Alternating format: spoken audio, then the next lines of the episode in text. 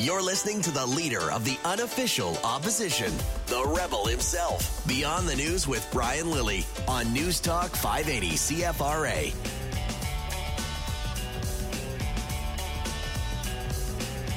There is hope for the world, my friends. Hope for the world.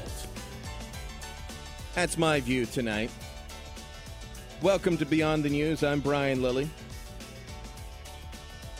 Broadcasting from upstairs at the Bell Media Market Mall and um, downstairs, by the way. I just, not that I'm bitter, but there's a big party going on called A Taste of Ottawa.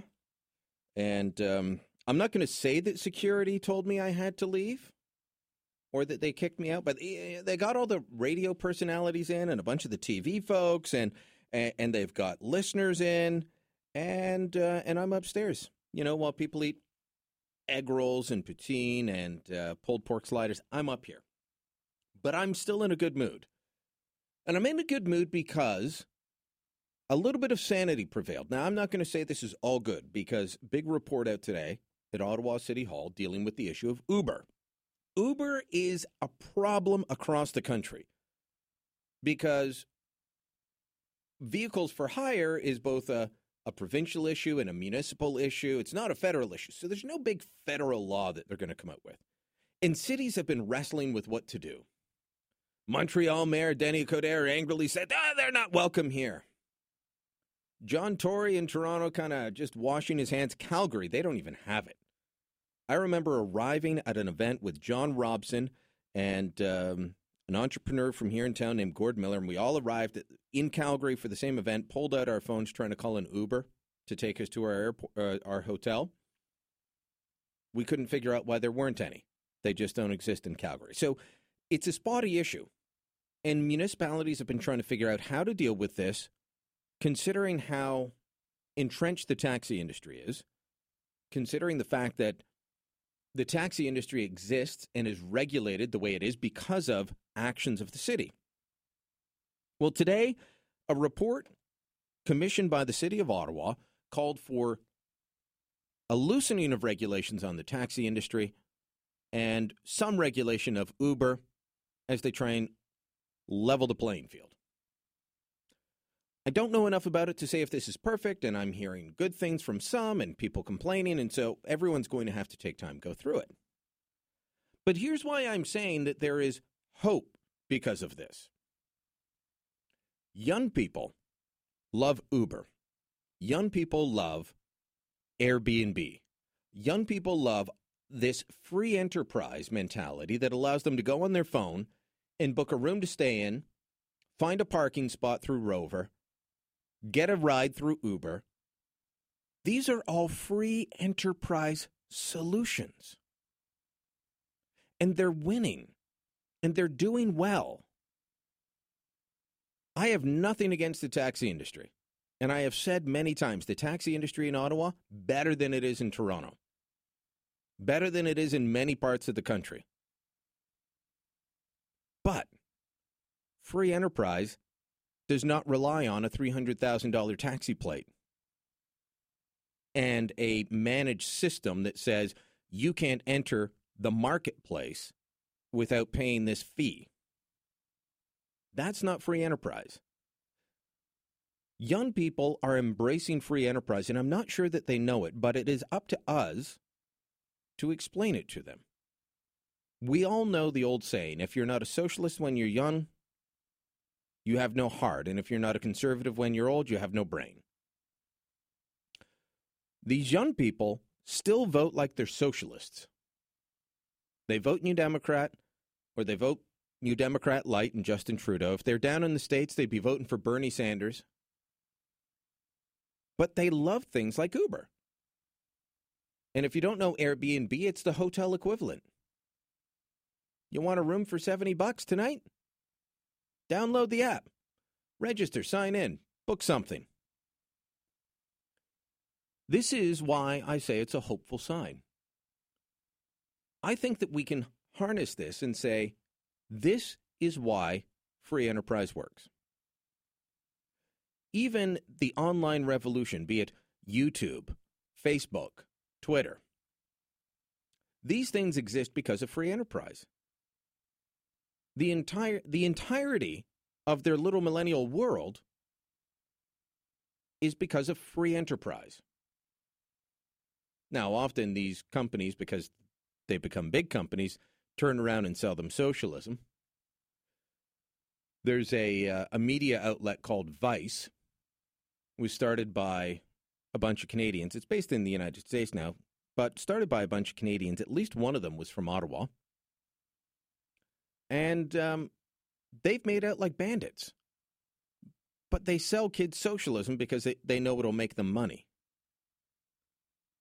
But I look at this embracing of these free enterprise solutions to real problems, and let's face it, in many parts of the country or across North America, taxis have been expensive, they have been dirty, they have been old. I, when I first got to Ottawa, if you got in a taxi, and buses at that point, I believe, ended about midnight. That was a shock to my system. Came from a town half the size of Ottawa.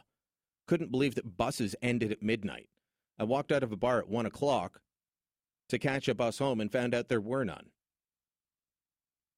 But young people embrace these free enterprise solutions to these real problems. Now we need to make them see that they need to change their whole mindset.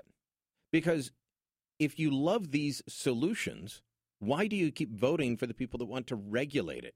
Why do you keep voting for the people that want to ensure there are no free enterprise solutions? Free enterprise is going to win the day. It always does. When people get the choice, they like having the choice. And you only get choices in a free enterprise system. You don't get choices in a regulated system, such as we have in things like, oh, dairy in Canada. You know that we still have a regulated agriculture industry for parts of it? Not all of it, but parts of it. We can slowly break down these walls, and the people in the industry are going to cry and say that they, this can't happen because they won't be able to make money. People are still able to make money. People are still able to earn a living. But the consumer will get more choices, the service will be better, and free enterprise will win out in the end. We need to take these opportunities when they come, and you have eleven thousand people signing a petition to say, let Uber into the city of Ottawa. Or you've got similar petitions anywhere, wherever you are. We've got to take these opportunities to then turn around and explain, you like this? Well, here's why it works. It works because of free enterprise, less regulation, less government interference, more freedom, the things that we cherish, the things that we want to be passed on, but the things that the kids don't hear about in their school. They don't hear that these are good ideas. They don't hear that these are the things that underpin our society. But that is exactly what they do. That's my fifty thousand foot view of the Uber decision or recommendation from Ottawa City Hall. Later on in the program, we'll bring in Alison Sandor. She was down there to read the report, speak to the players. We'll talk about that. We'll also talk to Lisa Raitt, the conservative finance critic, about why Bill Morneau doesn't speak the English language anymore and doesn't understand the words he's saying. We've got a lot coming your way in the next several hours. But I wanted to give you that fifty thousand foot view of this small decision at Ottawa City Hall and say, this is why it's a good thing. This is why this is hopeful, and this is why it should be celebrated. I'm Brian Lilly. This is Beyond the News. There's a party downstairs. I'm upstairs, but I'm not bitter. More after this.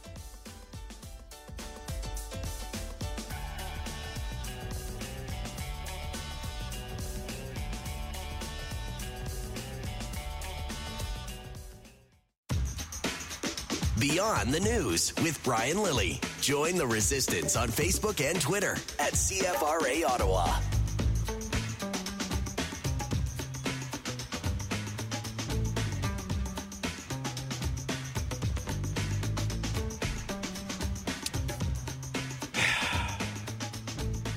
I'm sighing because I'm dreaming of another slider from Fat Boys. Um... It's not an ad from them. They just happen to have good food, and their food happens to be downstairs. Taste of Ottawa happening here in the building tonight, and uh, I I will I, I will admit to you, I will sneak downstairs now and again uh, on commercial breaks to try and get some food. Apparently, there's these amazing donuts down there that I just have not had, that I have to have. Did have some egg rolls. We'll get into some of that. I've been talking to some people, and I'll bring you some sounds of the uh, the taste of Ottawa. Because Ottawa used to have a reputation for horrible food and, oh, culture in Ottawa is backwards. You know, I'm not sure if it was ever true, but it's definitely not true now. The restaurants in this town are first class. Uh, you know, no longer can someone come to town and say, oh, where is there a good restaurant? And have someone say, Toronto. Not the case. Not the case at all. And some of them are downstairs. We'll bring you some of those sounds later on. But my job is not to whine to you uh, about being um, up here while everything else is going on downstairs. My job is to bring you the news, bring you my thoughts on the news and what is going on in the world, just so everyone knows that I don't just say bad things about Justin Trudeau, okay? I don't. Even if I think the media gets a little crazy over a three-year-old um, three-year-old photo of him doing yoga and photos of his socks. Yes, the Globe and Mail actually has a photo gallery up of Justin Trudeau's socks today. He wants to talk about policy. He gave a major speech to an American business audience today, and he's down there for a nuclear safety summit, but let's put up a photo gallery of Justin Trudeau's fun socks because he doesn't just wear black and navy blue socks. What? This is the Globe and Mail. They're acting like they're BuzzFeed. Anyway, Trudeau was asked a very important question on C N B C. And I'm surprised he hasn't been asked this in Canada yet. If he has been asked, then I've missed it. But it is something that I talked about with, with Dean Brown the other day, while filling in for Rob Snow, the fact that mm, first time since nineteen seventy, and I didn't realize it was that long when I talked to uh, to Dean Brown about it, first time since nineteen seventy, no Canadian team in the N H L playoffs, nowhere in the playoffs, not even Leafs going out to golf after the first round, nowhere. Trudeau's doing the interview on C N B C and is asked about this.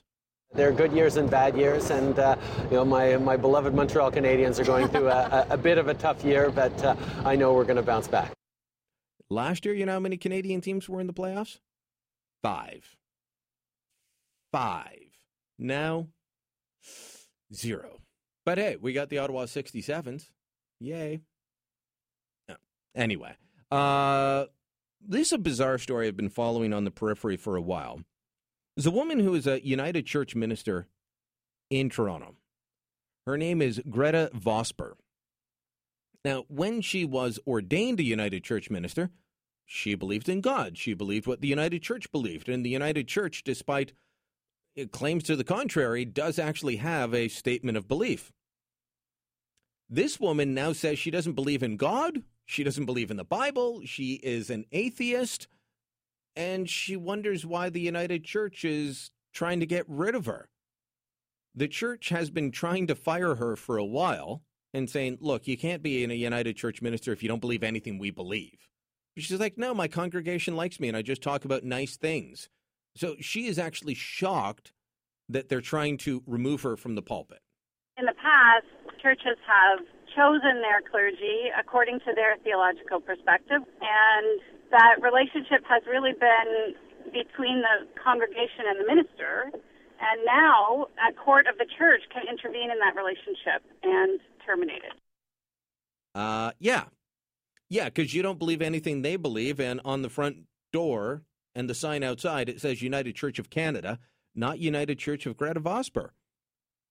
There's nothing that's stopping this woman from going and starting her own Sunday coffee clutch. But don't go out there and say that you are a leader in the United Church of Canada. You can't do it. You know, it'd be like opening a Tim Hortons and selling submarine sandwiches, but no donuts. Well, that's between me and the customers. No, it says Tim Hortons out front. You're going to sell coffee and donuts and sandwiches. No, I just want to sell this. No, you can't do that. I hope the woman gets kicked to the curb. And if she wants to set up her own thing, hey, all power to her. But no, this isn't how the life works. R C M P Commissioner Bob Paulson is someone that I've had um, uh, back and forth. I, I don't know the man. I, I don't even think I've met him. But in terms of my view of him, it has been back and forth. Uh, I've called for him to be uh, fired after the High River gun grab, the biggest civil rights abuse by police in Canadian history that still does not get the attention it deserves. And then I, I felt sympathy for him as he's dealt with some tough issues. But I'm I'm really not sure, and maybe we'll put this to the phone lines later on, I'm really not sure that he's having the best reaction here to the issue of sexual harassment inside the R C M P. But he was asked about it, and Paulson said, well, you know, partly what happens can be blamed on the nature of policing. Let's face it, in law enforcement, because of the stress, because of the nature of the work, because of the hours, because of the collegial sort of nature of it, it's a ripe area for behaviors that are less than professional. Uh, that was Paulson. He was speaking to members of the uh, Vancouver Board of Trade. Um, you know, the R C M P definitely has had problems, and um, and those have to be dealt with. But let me say this. They've been dogged on this by uh, people, uh, organizations like C B C, which has their own problems. But trust me, when you try and get an A tip on C B C and their problems, they don't like it. And they do everything they can to block it. Finally, uh, I'm going to have kind words for Donald Trump, because Donald Trump has been uh, talking about how NATO is not the organization it could be or should be because the other countries don't pull their weight. Well, that has some people upset, and um, including the president of Poland. Polish President Andrzej Duda does not envy a U S president. It is a gigantic responsibility. While Duda and other leaders can focus on domestic needs, the U S has a special role. The interest of the United States is also what is happening in other places across the globe, which means taking the global security lead. Donald Trump says the U S plays too big a role in NATO, and it's time for other nations to step up. Duda said through an interpreter at the German Marshall Fund of the U S, he is asking Washington for more military help. Sagar Meghani at the Pentagon. Well, they should all be paying more. That includes Canada. We're all uh, supposed to be paying two percent of our G D P towards military spending as members of NATO. Most NATO countries don't even spend one percent. I'm Brian Lilly. This is Beyond the News. More on that Uber decision at Ottawa City Hall coming up after the break.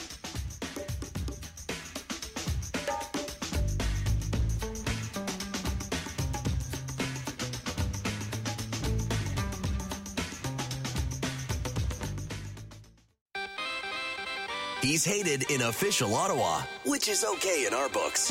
Beyond the News with Brian Lilly on News Talk five eighty C F R A.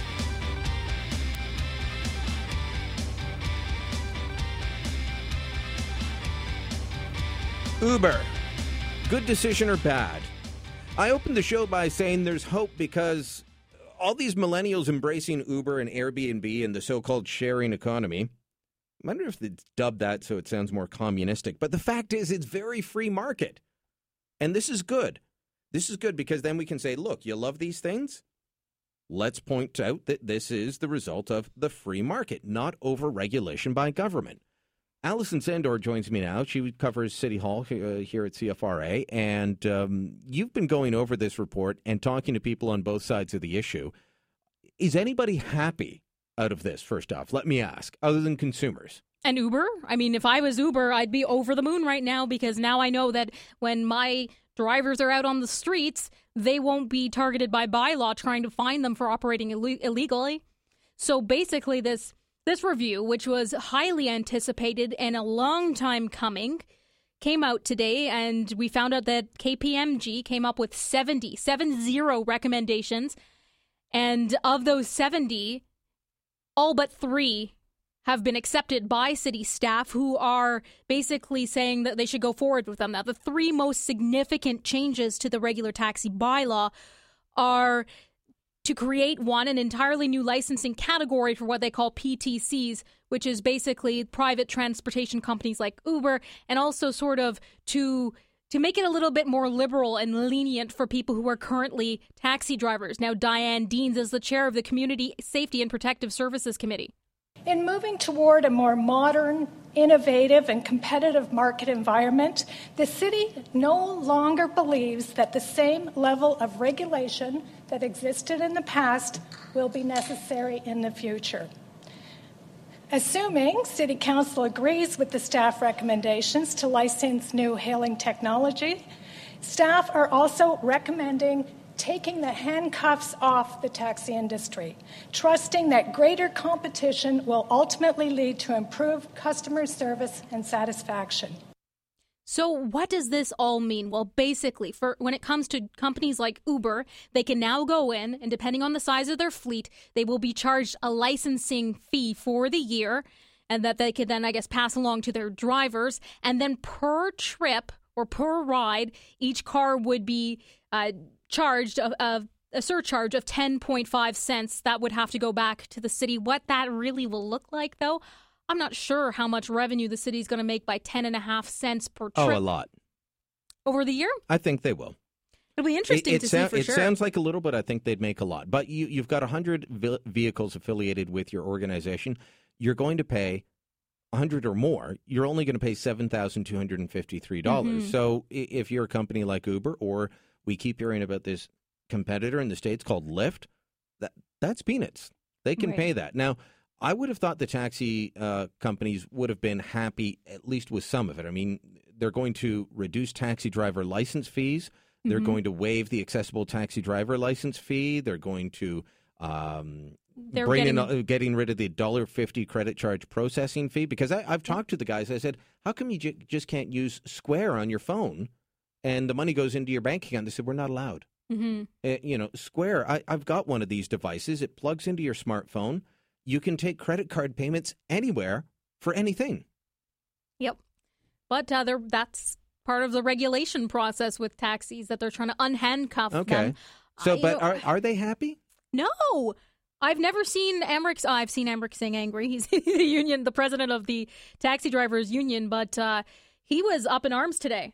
We said always there have to be one kind of rules for everybody.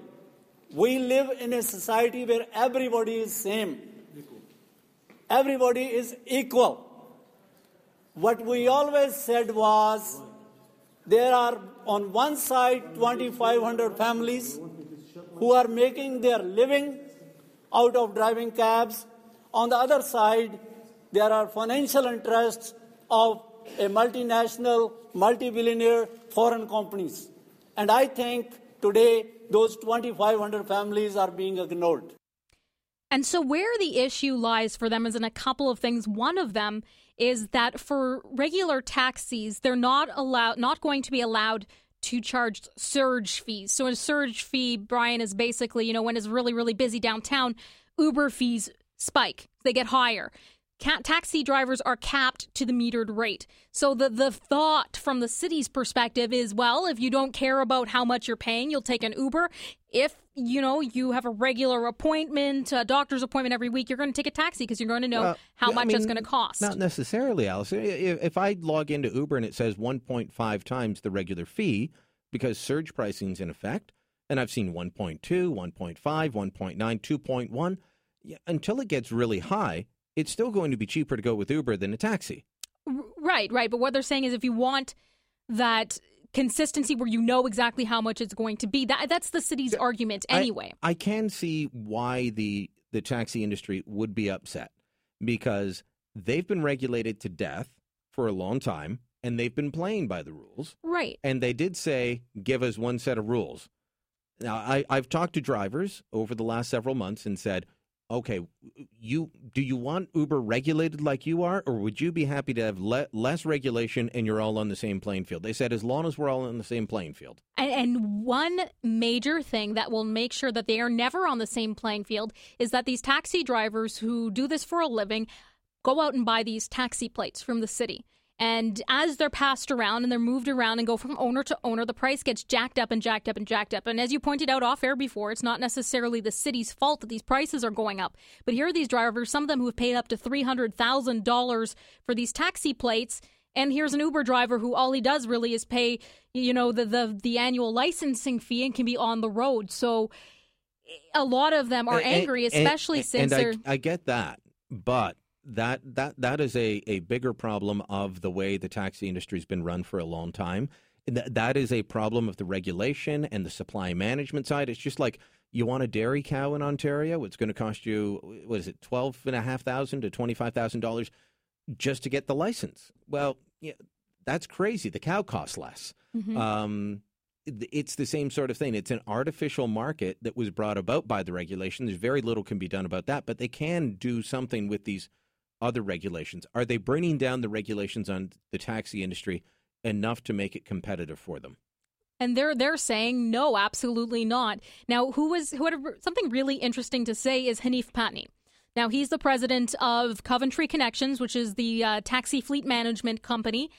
And uh, he basically said that when it comes to these drivers, they're not getting from the city any compensation for the taxi plates that they're required to have in order to operate their taxis on the roads. It's a massive amount of money. The, the taxi drivers have taken their entire savings and invested in a licensing system that requires them to work full-time in a system with certain responsibilities. That's what they invested in because those were the rules that were set by the city. Now what's happening is their investment is at jeopardy.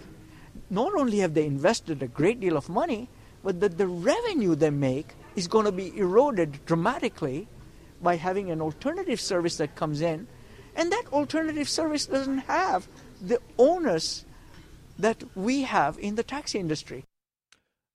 I feel for him, but is it our job to help out the buggy whip makers when the cars come along? You know what? Things have changed in every industry. Mm. Look, look at look at journalism. We see the newspaper dwindling. Mm-hmm. We see, you know, people not watching T V the same way they used to. Things are changing. And, and what it comes down to is that these drivers will have to adapt or find new careers. Now, this um, this report goes before committee on next Thursday, so April seventh. And at that point, Hanif Patni says they fully present uh, pre- are prepared to make a pre- presentation to tell their side of the story. They just want to digest this report before they do that and, and um, come to any conclusions.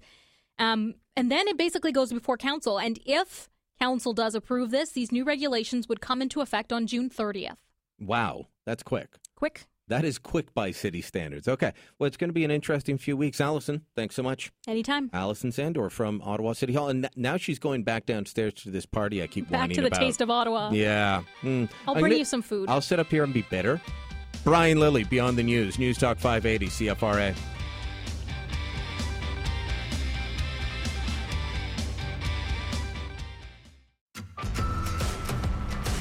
Beyond the News with Brian Lilly on News Talk five eighty C F R A.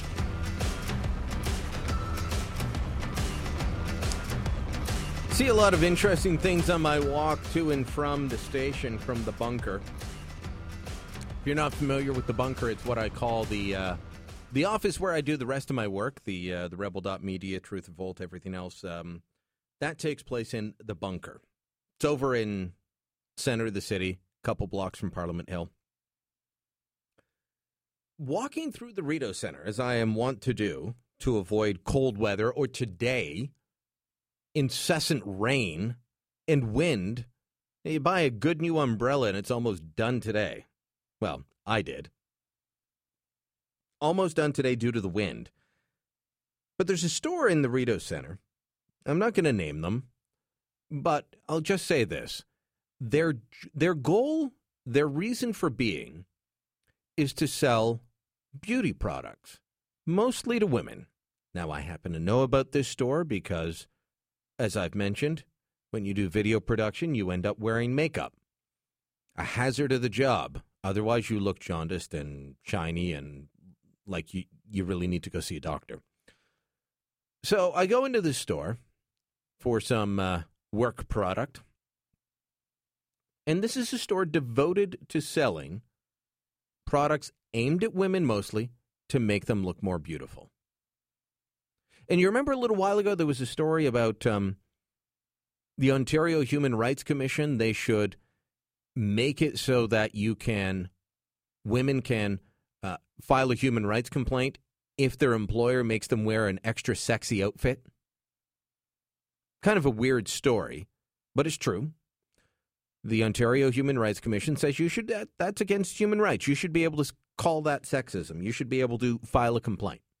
Well, this store that sells beauty products actually forces their staff to wear a uniform that makes them look worse. This is a uniform not flattering on anyone. And I'm wondering if they can file their own human rights complaint. Because why on earth would you be trying to sell beauty products to someone? Why would you be trying to say, hey, we want to make you look beautiful when you make your staff look horrible? Just a thought. A thought I had on the walk from the bunker. Earlier today on the pro- program, we've been talking about Uber. Well, it's not the only transit issue going on here in the nation's capital. Let's talk about light rail and where it should go next. Councillor Bob Minette and Councillor Alan Hubley, East versus West, on with Rob Snow earlier today. Uh, we heard from uh, Councillor Hubley this morning, uh, who thinks his ward should be uh, the priority uh, before Trim Road and beyond for light rail. Councillor Minette, what do you think about what uh, Councillor Hubley is saying? I think he's out to lunch myself. Well, basically, uh, the highest ridership in the city of Ottawa is in New Orleans. We have a transit uh, modal split of sixty-four percent. We've had uh, six votes on council. Uh, four of them were unanimous uh, to go from uh, Trim extension uh, and the airport link, which was a unanimous vote. Uh, you know, one thing that's we've learned from council. Yeah, and you're shaking not, your head, Councillor Hubley. Is well, uh, uh, those it, are the new proposals. I, yeah, uh, just, it's not just the like, phase two. Just like Alan, yes, you did vote on, on uh, phase two. You voted for Trim. Uh, you can check the vote anytime. We cannot keep throwing out the plans like we did with previous council. I thought this council was going to go away from that type of nonsense. If you remember the last time, we were going north south, then all of a sudden we decided we're throwing everything out and starting from scratch. Let's not do that. We have a proper plan for, in place. We have an E A that is set for expansion to Trim. Okay, it's already approved. It's basically shovel ready. The project uh, that we're talking about is ready to go. To say that Trim benefits Rockland is ludicrous. It's like saying Canada benefits Carleton Place, Arnprior, Renfrew. Come on, you know, let, let's make uh, common sense comments, comments here. Usually that's what I get from my colleague. The cost of L R T to Trim is a lot less than what it is to expand into Canada.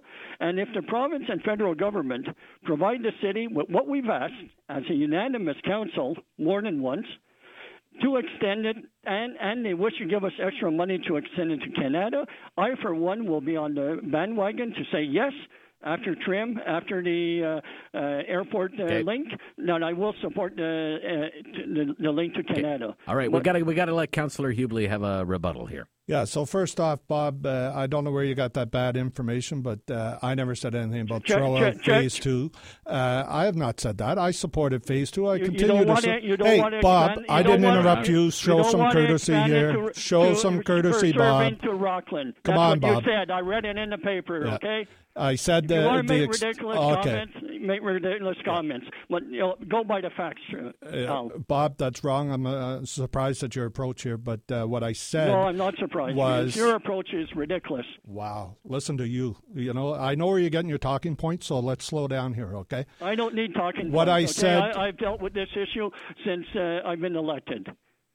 Yeah, and uh, what I said was I support Phase two. I continue to support Phase two. I'm not changing any of my votes here. And I also said I support the work that Councillor Blais did on getting the Trim Road proposal on the table, too, to discuss. What I said was if we are talking about extensions past Phase two, then I hope that we're going to be talking about Kanata two, because we all voted unanimously last June to uh, have a report produced to talk about how we're going to get to Kanata.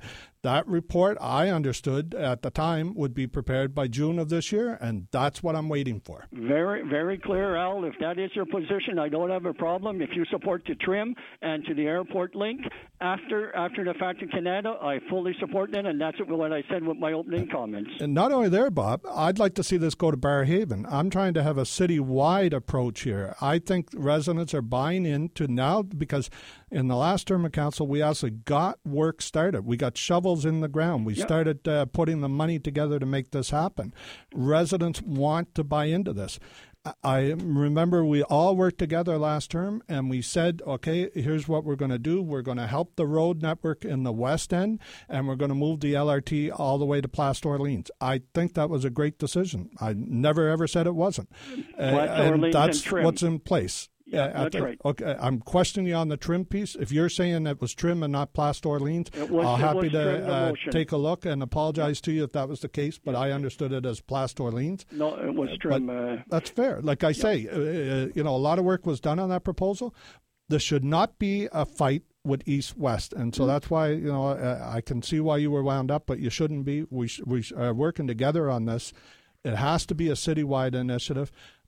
People in the West End, we're the number two employment area. We're the, we go back and forth with uh, Barrhaven and Orleans as uh, you know, fastest growing areas of town. We've got to talk about the public transit network across the city for the future. Yep. The uh, staff have issued a note saying that they are not even looking at writing that report now until after twenty thirty-one, well, and that is unacceptable okay, to last, me last and one hundred thousand people in the West yeah, End. And I agree with that, Al. Uh, but uh, Thank like you. I say, if it was at the expense of T R I M, which I had read in the paper, yeah. then I have major issues because I will always fight yeah. for my community. When and it comes so to, you should, it, Bob, yeah, and it, it should like be this. a citywide thing. We should not allow others to make us fight about West or East. It should be citywide. Okay. one hundred percent guaranteed. Well, on to the issue that will create all kinds of kumbaya. They're leaving here and going down and getting the technical briefing on Uber and the taxi industry, and good luck to both of you as you try to craft a policy on that. Thank you. Thank you. Thank you, Councillor. Councillor Bob Minette, Orleans, Kanata South, Alan Hubley. All right, and I'm Brian Lilly. That was, uh, you know, sounded like it, fists might have been flying had they been in the same room. Thankfully, they weren't, and uh, I think they were finding common ground at the end. I can't believe that we're talking about what to do with transit come twenty thirty-one. That's uh, fifteen years away. And um, the, the current system is causing all kinds of messes downtown already. Will it ever be built? Will people actually go on it? We'll see. I'm Brian Lilly. This is Beyond the News. When we come back, Lisa Raitt on what Justin Trudeau and Bob Mor- or Bill Morneau are really up to. And we'll talk about the, the Liberals' real priority as well. Has nothing to do with finance and everything to do with a controversial issue. Back after this. Beyond the News with Brian Lilly on News Talk five eighty C F R A. Well, is it spending or is it not spending? Are we in deficit or are we just in a growth cycle? I'm not sure that liberals know exactly what words in the English language mean anymore. Why am I saying that? Well, let me play you a clip.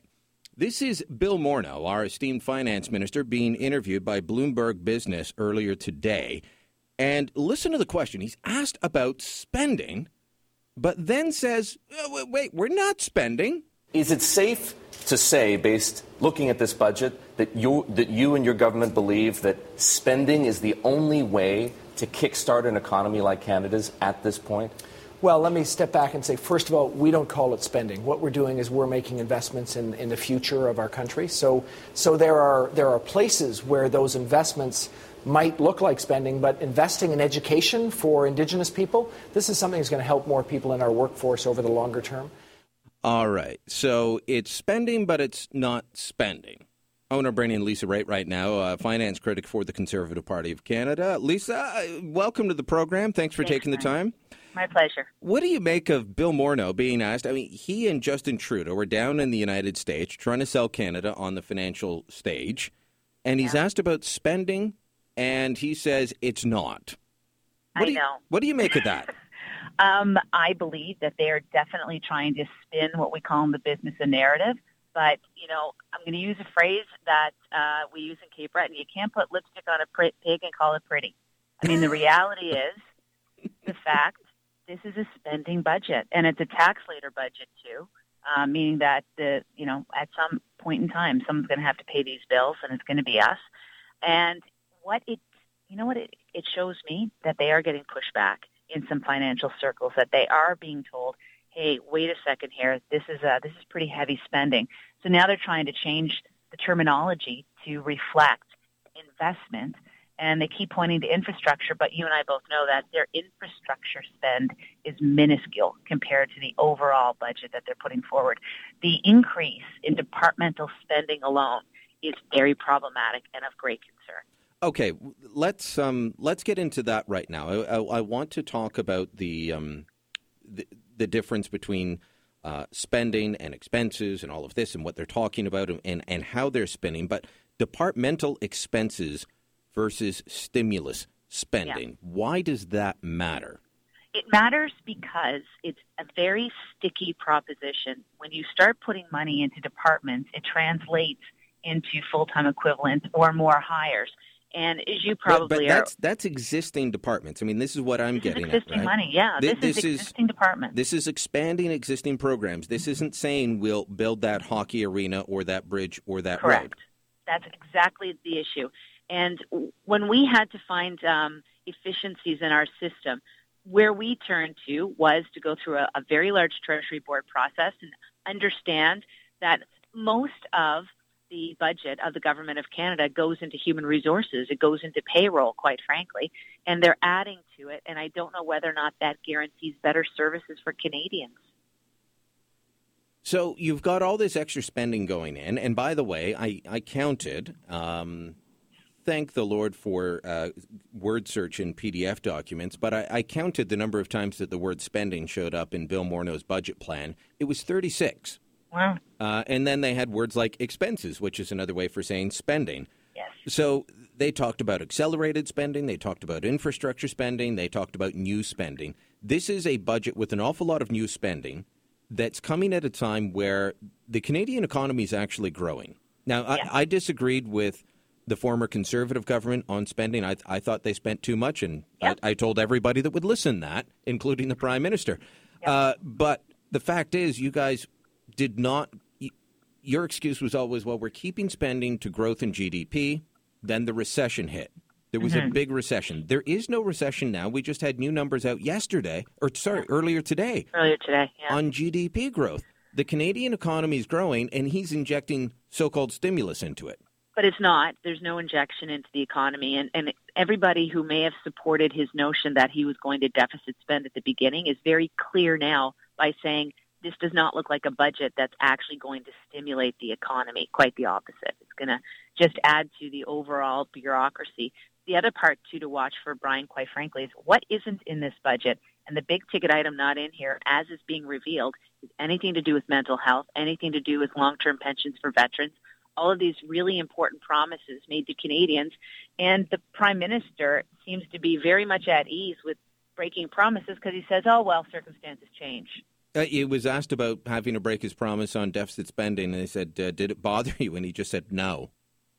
Really, it's unconscionable. I mean, there was uh, Aaron Wherry did, uh, or Bill Curry did an article, I believe, um, a number of years ago talking to Jim Flaherty after he went into deficit in order to stimulate the economy. And Jim expressed great regret, and he said it was a very tough decision.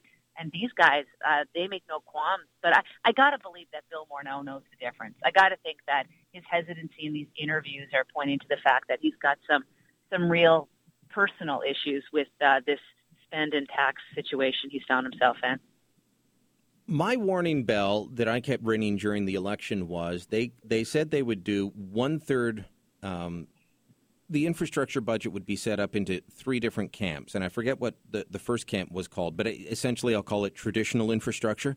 Right. And then there was social green. infrastructure yep. and then yep. green infrastructure. Right. Yeah. Is that why we're seeing the growth in departmental spending? Is yeah, that, I don't even know what that, social infrastructure is. Uh, well, I mean, building a national daycare program, which uh, Jean-Yves Duclos says is something that they're working towards. It's something that Canadians keep rejecting at the ballot box when given yeah. an option. Yeah. But it's something that liberals are intent on, on giving to us, whether we want it or not. Yeah.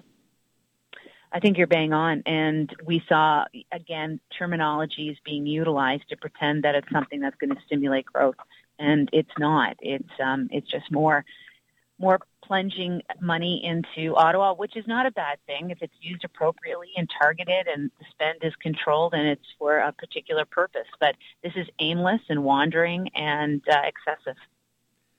Do you have um, a fear that the way they're going about spending now will lead to structural deficit going forward, that this is this is not something that we'll be able to get out of? Because if it's going into program spending, you know from your time in government that cutting back, even after it, you know the giant uh, stimulus spend that was supposed to be short-term, that everyone said would be short-term, even cutting back on that is always met with resistance. Yes, and you saw the number of unions that opposed um, our campaign last time because of the very limited amount of cuts that we, we put in place Three billion. in order to bring it under. Yeah, it wasn't the, a significant amount. The, the spending went down by three billion dollars out of a, a budget of two. Well, it was two hundred seventy-nine, yeah. Went down to two hundred seventy-six billion dollars. Yeah. But you guys started out at around two nineteen, I think?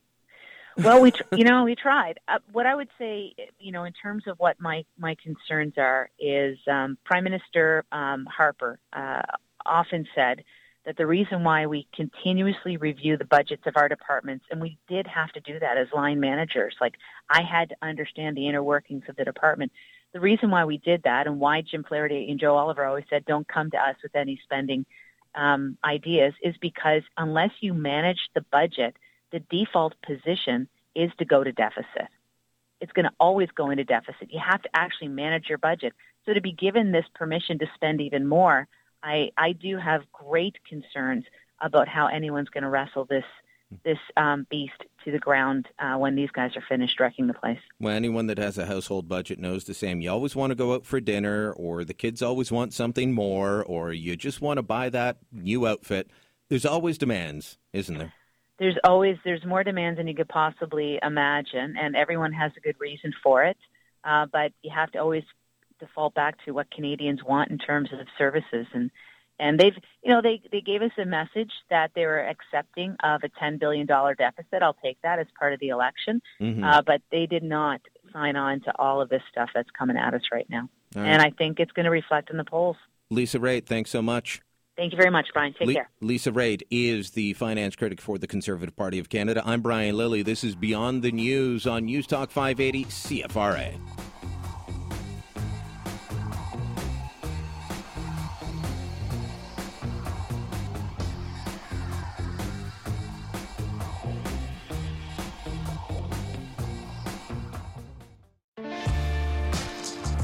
You're listening to the leader of the unofficial opposition, the rebel himself, Beyond the News with Brian Lilly on News Talk five eighty C F R A. There are some things we're told we must never discuss until the left decides they want to discuss them. And then we can talk about them ad nauseum. Right now I'm talking about the issue of abortion. It is in the news agenda in Canada and the United States for two different reasons. And of course, when something's on the news agenda in the United States, especially politically, it's often in the news agenda here. Donald Trump made comments. L- let me back up first. Let me just state that I am pro-life, and that is not something I will ever apologize for. I think that abortion is wrong. I happen to think that it is the ending of a human life, and I can say that because the science tells us that life begins at conception. Now, we have laws in Canada. Actually, we have no law in Canada. Abortion is legal up until the child enters this world from his mother's womb or her mother's womb and breathes their first breath. Up until that point, abortion is fully legal. In the United States, they go back and forth. In, in different parts of the country, they have different laws. Donald Trump came out and said something that I have never heard a pro-lifer advocate. He actually said, punish and send to jail women that have abortions. he's trying to backtrack. He's trying to spin it. But I thought this was the guy that sh- talked straight. This is not a pro-life position. This is not a Republican Party position. I follow politics closely. This has not been the Republican Party's position at all. But that's how it's being spun now in the United States, and it's being talked about up here as well. And so you've got people like Don Loggins, who's the Lagoons, who's the vice president of Planned Parenthood, saying, well, you know, this is just how Republicans and right-wingers think. A plan to punish women who seek abortion is, in my mind, not actually news because it's actually the Republican Party platform. And Donald Trump, as usual, is just more bluntly conveying what he believes and what they believe. Uh-huh. This is a woman who has an agenda, and that agenda is to help get Hillary Clinton elected and to ensure that abortion is fully accepted at all stages, even late-term abortion. Now I want to play a clip from Vicky Saporta, who is with the uh, a group called the National Abortion Federation. That's a Canadian organization. And they're happy because Prince Edward Island is the only place in, in Canada, the only province in Canada where you haven't been able to get an abortion in the province. It's a tiny province with a population smaller than Nepean. It doesn't have much in the way of medical resources. They would always pay for them if you wanted to go to Moncton or to Halifax, places that people from there go for all kinds of things that they don't have in P E I. But now they're going to be not ju- only funding them, but providing them because they're worried about a legal challenge. And Vicky Saporta talks about how this is a great thing.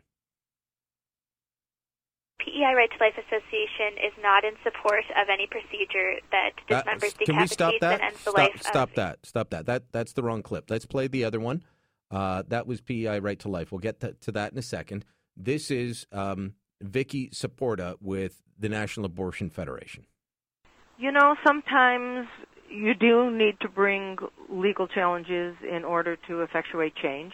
And it's unfortunate that it took the threat of a legal challenge to have the government do the right thing. Now we'll hear from P E I Right to Life because we keep being told it's just old white guys, and I, I love that it's being old and white is, is a bad thing, that oppose abortion. Listen to this woman. This is Nicole Dupuy from P E I Right to Life. She sounds like a, a young woman. Roll tape.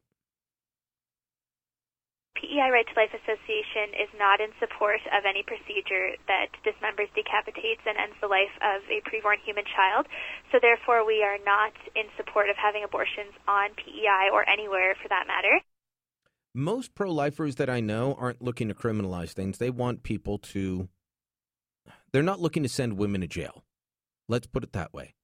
They're looking to let people know that there is another way, that there is another option. If you follow this, then you know that often women are lied to when it comes to this issue. You also know that women are pressured. There was an attempt to bring in a law called Roxanne's Law a few years ago, and it was shot down in our parliament. Roxanne's Law was going to say that any woman that wanted to choose to keep her baby but was pressured or coerced into it, that the people doing the pressuring and coercion would face charges. And it was brought about because a woman named Roxanne, who told her baby, her told her boyfriend, no, I'm keeping the baby, was beaten to death because he wanted her to have an abortion. He tried to force her to have an abortion. And when she said no, he beat her to death. Our politicians on the left rose up in anger. The conservatives were split. We can't even protect the children of women in the womb when those women choose. We're told it's about choice. When the women choose to have the babies, they can't even be protected. We have a warped view of this in Canada. But again, we can talk about it because P E I is bringing in abortion, and that's a good thing. And we can talk about it because Donald Trump said something really stupid. Well, that's not new. But we can talk about abortion now because it's to bash Donald Trump. And of course, Justin Trudeau is out there on Twitter, along with the rest of the Liberals, celebrating all of this. just unbelievable. Justin Trudeau, speaking to the U S Chamber of Commerce today, has nothing to say about it on his social media accounts, but right away is out there talking about how great it is that P E I is going to bring about abortion. Tell me that we don't have skewed priorities in this country. I'm Brian Lilly. This is Beyond the News. Back after this.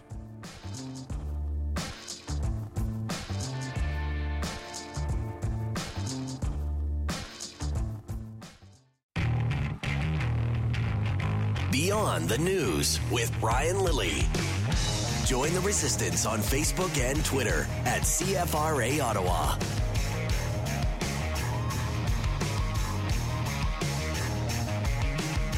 The party downstairs is winding down. Got to meet some great fans of uh, the mighty News Talk five eighty, C F R A, and, uh, and try some of the great foods of Ottawa. As I was saying to you, food in Ottawa, it's much different than it used to be. It's gotten so much better in terms of the variety, in terms of what is there. It is no longer a backwater here. I'm not sure that it ever was, but let's just say everybody has upped their game. And that's a good thing. I want to bring you a few uh, different chats that I had with people downstairs. Now, much like Kim, Kim, Kim Jong-un, the leader of North Korea, who is, um, you know, constantly pointing at things, as you will hear from these uh, discussions, I'm constantly standing with people that have food. But I wanted to bring you some of the best of the best. I couldn't get to everybody's uh, station. I got to meet lots of people, but I didn't get to try all the food. That, you know, and I'd be three hundred pounds by now. But there was some amazing poutine. All right, standing with Charles from Smokes Poutinery, and you have, what, what kind of pulled pork? You've got meat on pulled pork. What kind of pulled pork? You have pulled pork on poutine. Yeah, what? so what ba- the hell? Basically we got, you know, our regular fried cheese and gravy going on with a little bit of pulled pork on it. The pulled pork itself is uh, cooked in a chipotle sauce, so it's like a barbecue sauce, kind of sweet.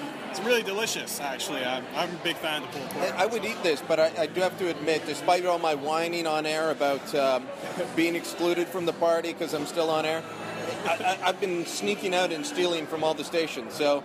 What else do you got here? Um, so we got, next to our pulled pork, we got our vegetarian poutines. Um, it's a, a veggie graze, uh, veggie-based gravy. Uh, made so with, no uh, chicken or nothing in that? Uh, no okay, chicken, let's move so on. Only... But there's garlic and mushrooms in it. It's oh, well, that delicious. sounds yeah, good then. There's a lot of flavor. It's dope. Um, okay, may- maybe I would try it. Yeah, totally. And this one is our regular traditional. So that's just your basic fried cheese and gravy going on. And yeah, that's that's so, poutine, man. So, poutine. But poutine came out of Quebec. Uh, the first place I ever saw Smokes Poutinery was in Vancouver, I think. I mean, it's across the country. It's everywhere. Actually, um, I heard that the first location was in Toronto itself. It, well, it yeah. could have been. It's just the first place I saw it. Yeah, but, but oh, it, cool. You guys have taken poutine across the country. Oh, yeah, by storm, man. Uh, we're we're hoping to expand, like, internationally as well one day, hopefully. We are already, we already have three locations in the States, uh, one in L A, one in uh, Lo- uh, Las Vegas, and there's been talks for Anaheim as well. As well. So, cool. yeah, it's really cool, right, man. What, what's the most popular in the store? In the store, uh, staff favorite bacon cheeseburger, ground beef, bacon, and cheese sauce. Um, mo- biggest seller, probably the, tri- the triple pork. So that one has uh, pulled pork, bacon, and Italian sausage on it. Oh, man. I'm getting full just listening to Charles. Thanks so much. Very welcome, man. All the best. Thanks. Cool. Charles, a young guy having fun down at the uh, Taste of Ottawa party here at the, the C F R A studios. And I think there's still quite the scene going on out there. I haven't been able to pop out for a little while. But um, like I said, met a lot of great people, a lot, many that I've spoken to you on the airwaves over the um, um, you know, as I've been filling in on different shows or on this show.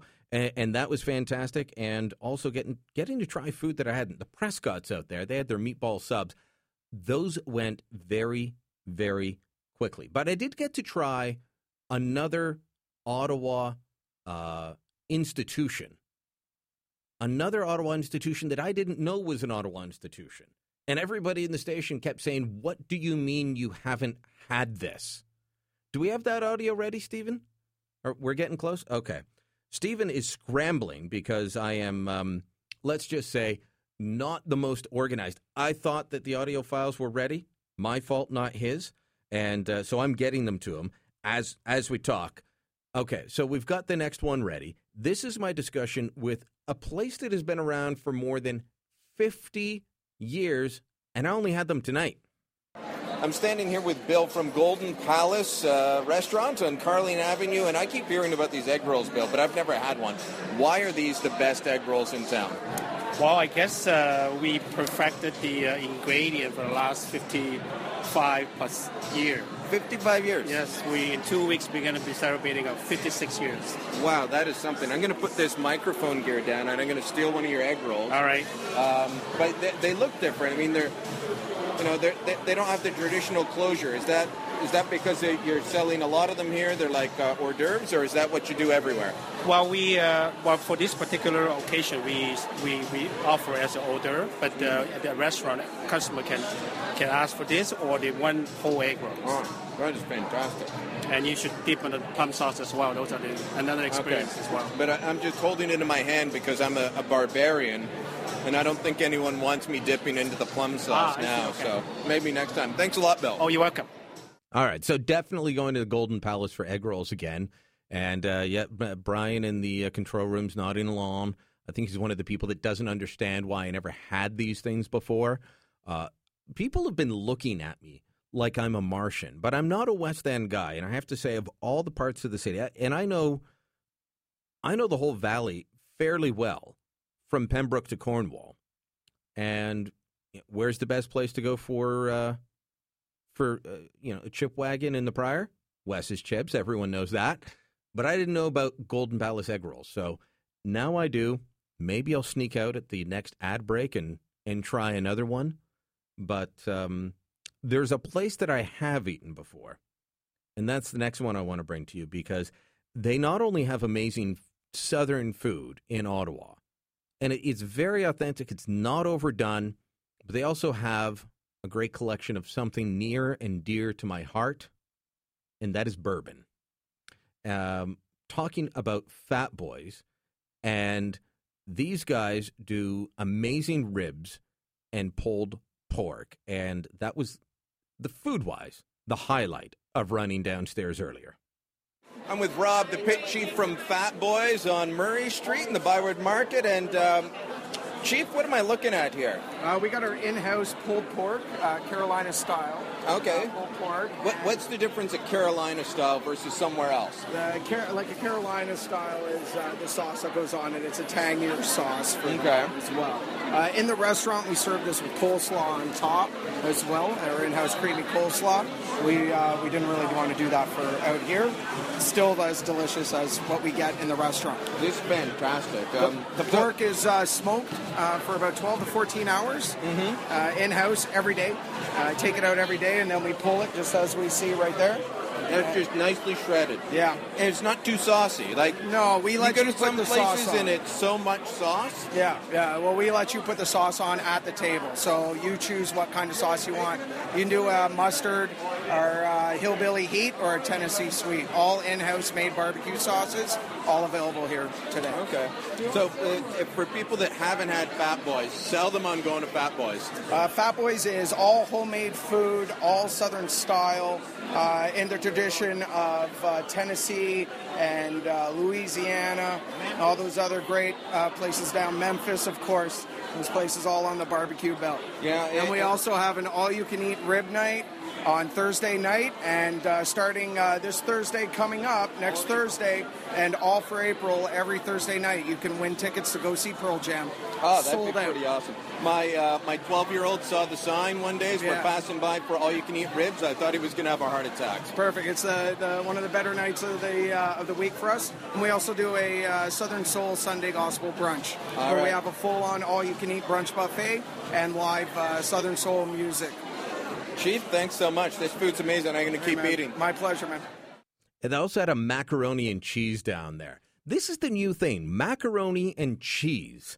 And maybe I need to talk to some of the young whippersnappers at this here establishment that I'm working at and find out why they all want macaroni and cheese in restaurants, you young whippersnappers. I don't get it. Uh, but it is a thing, and you will see it on restaurant uh, menus all over the place. Fantastic event downstairs. Thanks to uh, to Brittany in the promotions department. Uh, she was one of the leads on this, and uh, well, she's the one I dealt with. Uh, and fantastic. Thanks to uh, everyone that came out. Pleasure to meet all of you, and hopefully we'll do something like this again where I get to meet lots of people who are listeners to the station. I mean, without you, I'm just a guy in a room talking to myself, which I'd probably do anyway. Let's face it, I probably would. This radio show and what I do with The Rebel and elsewhere, it stops me from having blood pressure problems. This is my therapy. Let's put it like that. But great event. If you have a chance, everyone has their favorite restaurant. Email me your favorite restaurant, beyond the news at C F R A dot com. beyond the news at C F R A dot com. What is your favorite place to go? I'd prefer if it's here in Ottawa, but if you're from out of town, I travel. You know, you want to tell me your favorite place elsewhere? I travel. I want to hear about it.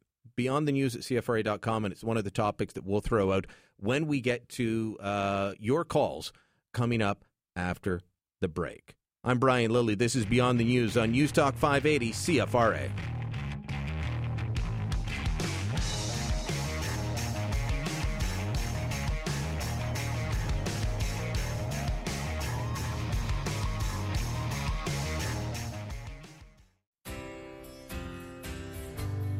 Beyond the News with Brian Lilly on News Talk five eighty C F R A.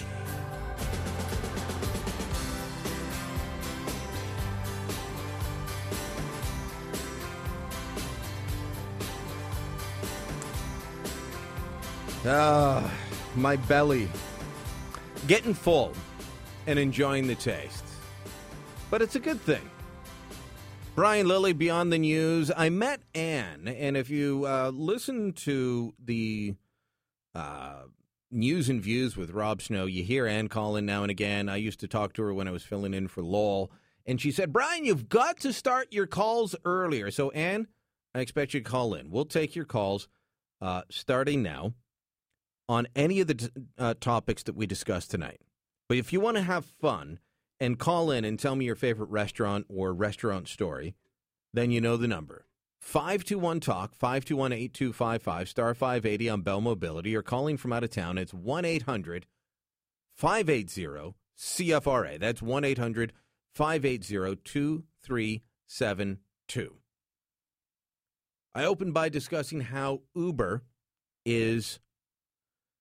This is a good sign. That young people are embracing things like Uber is a wonderful sign. Because if you believe in the free market, then Uber's Uber's great. But you look at the things that young people are embracing. They embrace Uber. They embrace Airbnb. They want everything on their smartphone and their app, and they want it quickly. They embrace craft breweries. They love the craft beer. I don't know that they have the money to buy it. I do. But they embrace all these things, and these things are only there because of the free market. I've gotten to know a lot of the craft uh, breweries in Ottawa, visiting them over the last while, and talking to some of them. And they all have the same stories. Doesn't matter what their politics were before going in. They all have the same issue eventually. And that is government regulation drives them around the bend. Because these small guys try and get into the business with brewing, and then they find out that all the rules are set up for the big guys. All the rules are set up to stop you from being able to uh, make your way in the world. Why? That's the system. The regulation is set up to protect the big guys, not to allow free enterprise. We've got to use these opportunities of young people embracing free enterprise to explain to them that this is why we need less government. This is why we need to explain to them that we need less regulations. This is why we need to explain to them that there are consequences to overregulation. What are the examples? Let's talk about why this is a good thing. And if you have thoughts on Uber, you, you think that this is horrible because you're a supporter of the taxi industry, let me have it as well. I want to open up the taxi industry. Bill Morneau, the finance minister, by the way, Not knowing what the word spending means. I couldn't believe that. We'll play that audio again at the top of the hour. But if you have thoughts on Justin Trudeau and his cabinet, not really knowing what that is, we'll take your calls on that. And your favorite restaurant. Whatever it is, wherever it is. I want to hear your favorite restaurant story and why. Don't just tell me it's good. I want to hear why. five two one TALK, five two one, eight two five five, star five eighty on Bell Mobility. Guy, the Capital Voice, calling in. Guy, you got a favorite restaurant? Well, actually, Brian, you're eating their egg rolls tonight. I wanted to really? share a couple of stories for you. I live in the west end of Ottawa, and, and just I won't take too much of your time, but there's a lot of celebrity stories about uh, egg rolls being eaten by Paul Anka, delivered by FedEx in the seventies and eighties, and I think Lowell Green's got a few stories too. Anyways, Golden Palace egg rolls, Rich Little, Uh, they're famous. All the liberals love them. You know, they're expensive, but, you know, we, they can afford it. But but they're good. Well, I'm, I'm pretty sure more than I'm sure more than liberals love them. Well, I mean, listen, I, I just tried them for the first time tonight. When they're tasty. Bands come into, when bands come into town, they have them on their riders for the contract because they are almost world famous. And, and in a lot of cases now, the amount of them that are shipped to Toronto to uh, some friends of mine who are poker uh, fanatics, they love them because they were from Ottawa and they knew them. And you just can't get that egg roll. It's it's a unique f- recipe. The plum sauce is amazing. I've never tasted a plum sauce like it. And, um, you know, as I say, it's been a tradition. April tenth, nineteen sixty is when they opened. I was what? born in nineteen sixty-one, and my mom and grandmother used to eat there. So I've actually been eating it since I've been in the embryo. Wow. Well, they told me they're going to be celebrating. Can you get better than that? No. As a customer? They said they're going to be celebrating their uh, fifty-fifth yes. anniversary next week. Yeah, they used, n- yeah. In a they, couple of weeks. They lined them up with free egg rolls for a couple of years, but that fifty percent off thing is a good thing, and they're giving it uh, some great, uh, they're giving, uh, on the twelfth, I think Stu Strong is getting a day of egg rolls as well on April the twelfth. So April the tenth is the anniversary, and then the twelfth is Stu's Day. I, I love the, the local community restaurants. I mean, down in my end of town, uh, down in the south end, K S on the Keys, uh, it used to just be oh. K S.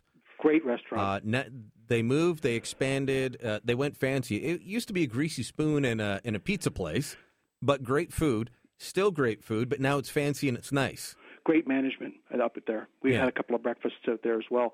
But uh, the thing about Golden Palace is those egg rolls are all handmade on wooden tables.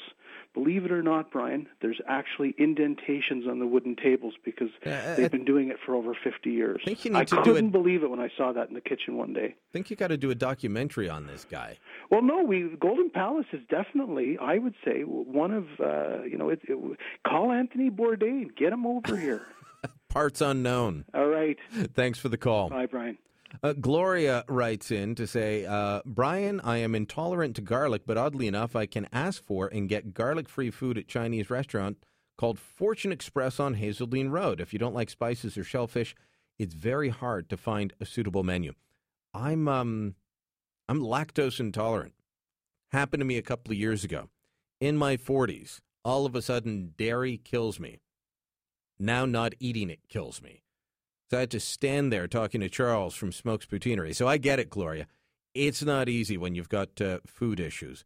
But call in. Call in and email me, beyondthenews at C F R A dot com. Want to hear your favorite restaurant stories. And uh, if not, I'm going to take up the um, I'm going to take up the old Lowell Green thread, and I'm just going to play country music if, uh, if people don't want to call in. So, uh, Stephen, you better line up some country music there. And uh, I don't know if we'll play the, the newfangled stuff or some Hank Williams yodeling, but we'll get some some country stories going on or country music stories going on. Want to hear your thoughts on uh, on Justin Trudeau. Do we have that clip of Bill Morneau again? Let's play the clip of Morneau and get your fingers ready and call in. The guy is speaking to American business media. He's asked about spending and doesn't even know what he's talking about. Is it safe to say, based looking at this budget, that you that you and your government believe that spending is the only way to kickstart an economy like Canada's at this point? Well, let me step back and say, first of all, we don't call it spending. What we're doing is we're making investments in, in the future of our country. So so there are there are places where those investments might look like spending, but investing in education for Indigenous people, this is something that's going to help more people in our workforce over the longer term. It's still spending. Spending at the local school, still spending. Combine that with Justin Trudeau not knowing that what ISIS is, or that they have flags, or they're we're at war with them, or that they've conquered territory. I don't think these guys speak English anymore. And it's not because Trudeau's from Quebec. You talk to the Quebecers, they actually make fun of his French because they think he doesn't sound like a Quebecer. These guys don't speak English anymore because they're trying to hide the truth from us. five two one TALK, five two one eight two five five, star five eighty on Bell Mobility. Call in now, or I'm playing country music.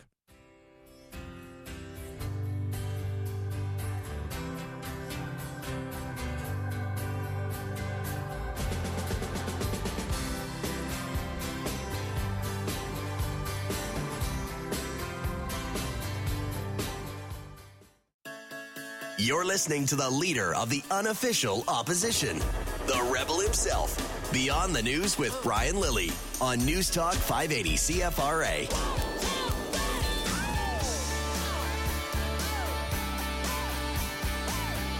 You get what you give.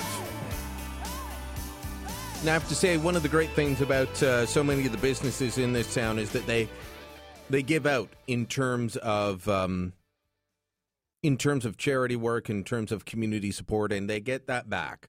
And it's um, always a pleasure to meet so many of these people. Let me ask you, have you liked the Facebook page yet? Facebook.com slash Brian Lilly, and on the Twitter machine, as I like to call it, because I'm a hepcat, Twitter, it's twitter.com slash Brian Lilly.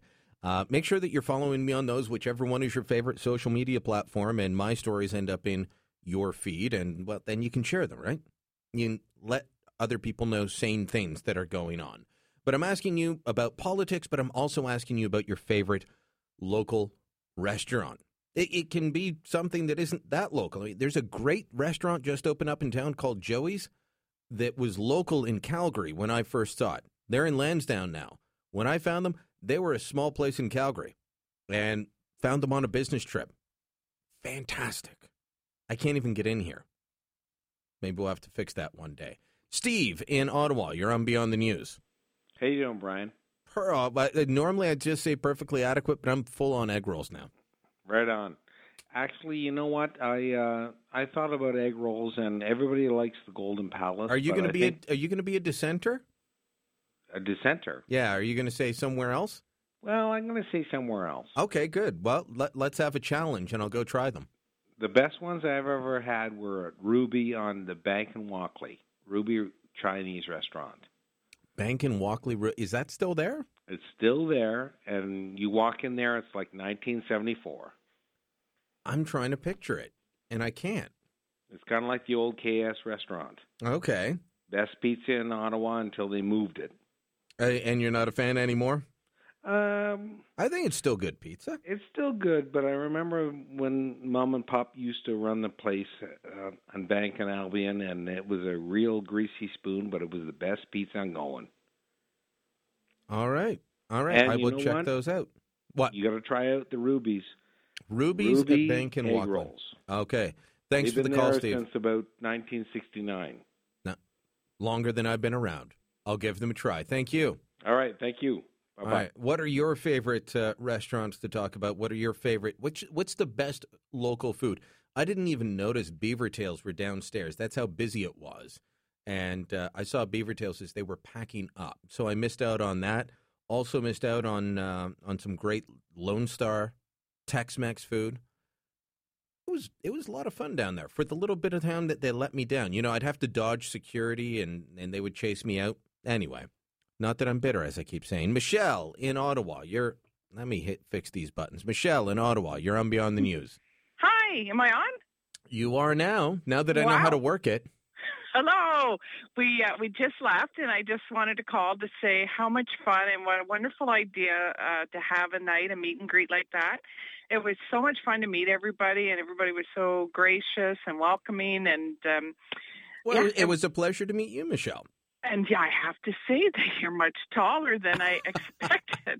And I was floored by Evan Solomon's height, too, and I would have loved to see you standing beside each other because... Uh, there's a picture of the two of us together on Twitter, um, and you don't have to be on Twitter to, to find it. You can just go on Twitter and, and, and find well, the two of us talking. E- Evan, Evan is slightly taller than me. Oh, but it's only because he's a wee bit younger. He'll shrink, too. Don't I, worry. I, don't, I actually don't know which one of us. We're about the same age, but I don't know which one of us is older or younger. No clue. But he has the beard going right now. Uh, I said, "What? What what's with the beard? Is your wife out of town?" Uh, so it's what guys do. You vacation. You're on your own. You grow the beard. Do you have a, a favorite restaurant uh, in town or a good uh, restaurant experience? I love Al's Steakhouse. Al's Steakhouse because I love the uh, salad dressing and I uh, the garlic dressing and, and I just love it. And Al just passed away recently. Yes, yes, but the dressing is still there. The kids still run the restaurant on Elgin, and um, I've always enjoyed going there. Uh, High shut down. I liked High's too, so um, that was kind of uh, sad to see that go. But um, anyway, yeah. Well, I uh, I got to say I miss Nate's on Rideau for the Greasy Spoon breakfast. Well, not yeah, enough but... Greasy Spoons in downtown Ottawa. No, that's true. That's true.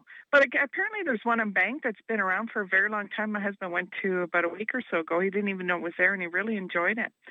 And um, well, anyway. If you can't remember the name, email it. Thanks for the call, Michelle. You're welcome. We'll take. Oh. Yeah, go ahead. Can I make a request for sure. a song? Okay, uh, well, if you're playing country, if you're playing country music, I love Willie Nelson and Merle Haggard, but I also love The Walker by Fitz and the Destroyers. So if you're looking for tunes, I would like to hear either one of those, please. Well, I hope people keep calling rather than country music, but you never know. Thanks for the call, Michelle. You're welcome. Bye. If you want to email me your favorite restaurant, it's easy, beyondthenews at C F R A dot com. Let me know. Uh, Jongi.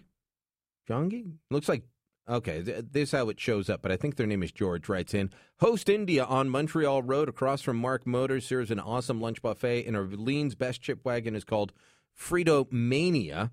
And one question, I'm two from Hamilton. Uh, I'll read that part later on.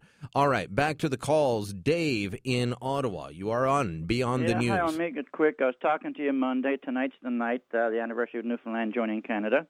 I'm sorry at to hear that. To are, are you are you wearing a black armband? No, I'm not actually, but I have one minute to midnight. I'm going to sing a couple of verses of the Ode to Newfoundland, followed by a good shot of Screech. My favorite food being a Newfie has to be codfish tongues.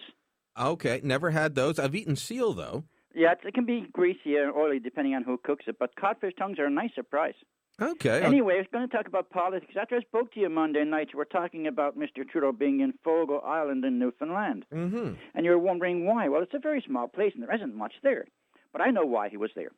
His father vacationed there many years ago. Well, here. Actually, maybe it's the same reason. I think that Trudeau is a flat earther. What? He believes in the flat earth. He's a member of the Flat Earth Society. Now, you're wondering why I say that. Because according to I the await. Flat Earth... According to the Flat Earth Society, one of the corners of the world is actually just off a place of cliff called Brimstone Head, which is on the backside of Fogo Island. The other three corners, by the way, one in the Bermuda Triangle, one down near Papua New Guinea, and another one off Greece. People actually flat, spend time coming up with these? The oh, man. A quick note on food uh, there. Yeah, Which, you, got, you got a food comment, Dave? Well, I said the codfish tongues, the but codfish they're, they're hard tongues. to get here. Okay. The only place I know that cooks them is the Newfoundland Club, and they, they don't do them justice. Well, I do I'll, them better myself. I'll, I'll tell you this, um, because I know a lot of people from The Rock do like uh, seal. Best place I've had it a couple places, and the best place I had it was at an event put on by one of the Inuit organizations at the National Arts Center. The N A C chef does it up beautifully. You think you're eating steak. Yeah, when it's done well, it's good. If it's not done well, it's very oily. All right, thanks for the call, Dave. Take care. I'm Brian Lilly. This is Beyond the News. You got a comment on restaurants? Give us a call, five two one TALK, five two one, eight two five five. Lots of people on the line, but we'll get you in. You're on the line now. We'll talk to you. More to come.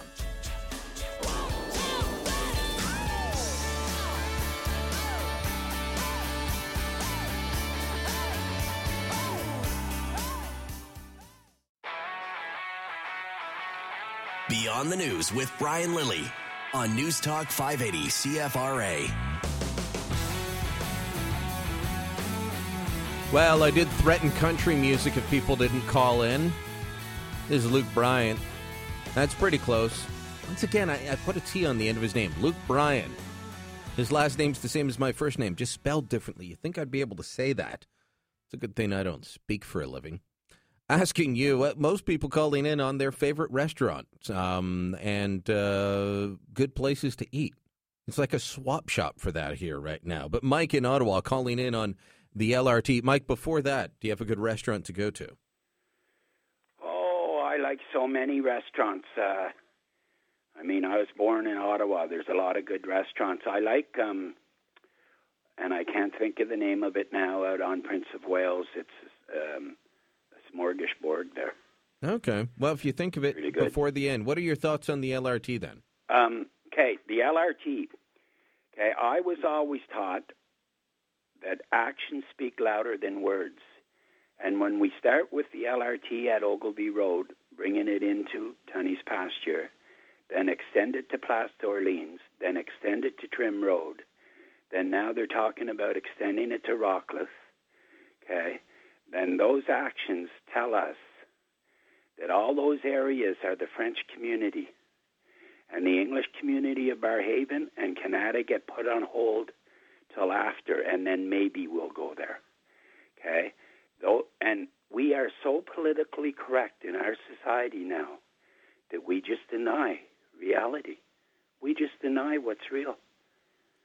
I'm not and that is the real focus of the city with the L R T. I've said it from the get-go that they would do that. And they said, oh, no, no, no, it's going to go from Ogilvie, Tunney's Pasture, then it's going to go out west end to Kanata, okay, and to Barrhaven. No, no, no. Then they change it all over time. No, no.